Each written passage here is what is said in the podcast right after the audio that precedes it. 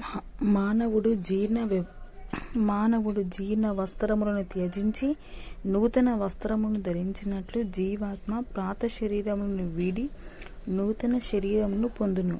ఈ ఆత్మను శస్త్రముడు ఛేదింపజాలవు అగ్ని దహింపజాలదు నీరు తడుపజాలదు వాయువు ఆరిపోవునట్లు చేయజాలదు ఈ ఆత్మ ఛేదించుటకును దహించుటకును తడుపు తడుపుకొనుటకును సాధ్యము కానిది ఇది ఈ ఆత్మ చాలా గొప్పది.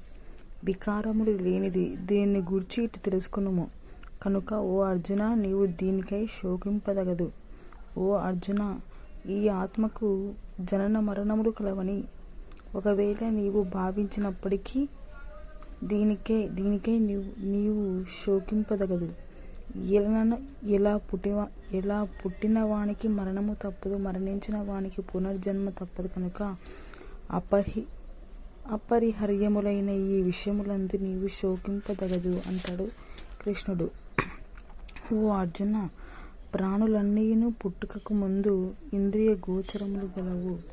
మరణాంతరము కూడా అవి అవ్యక్తములే. ఈ జనన మరణముల మధ్య కాలమునందు మాత్రమే అవి ప్రకటితములు. ఎవరో ఒక మహాపురుషుడు మాత్రమే దీనిని ఆశ్చర్యకరమైన దానినిగా చూచును.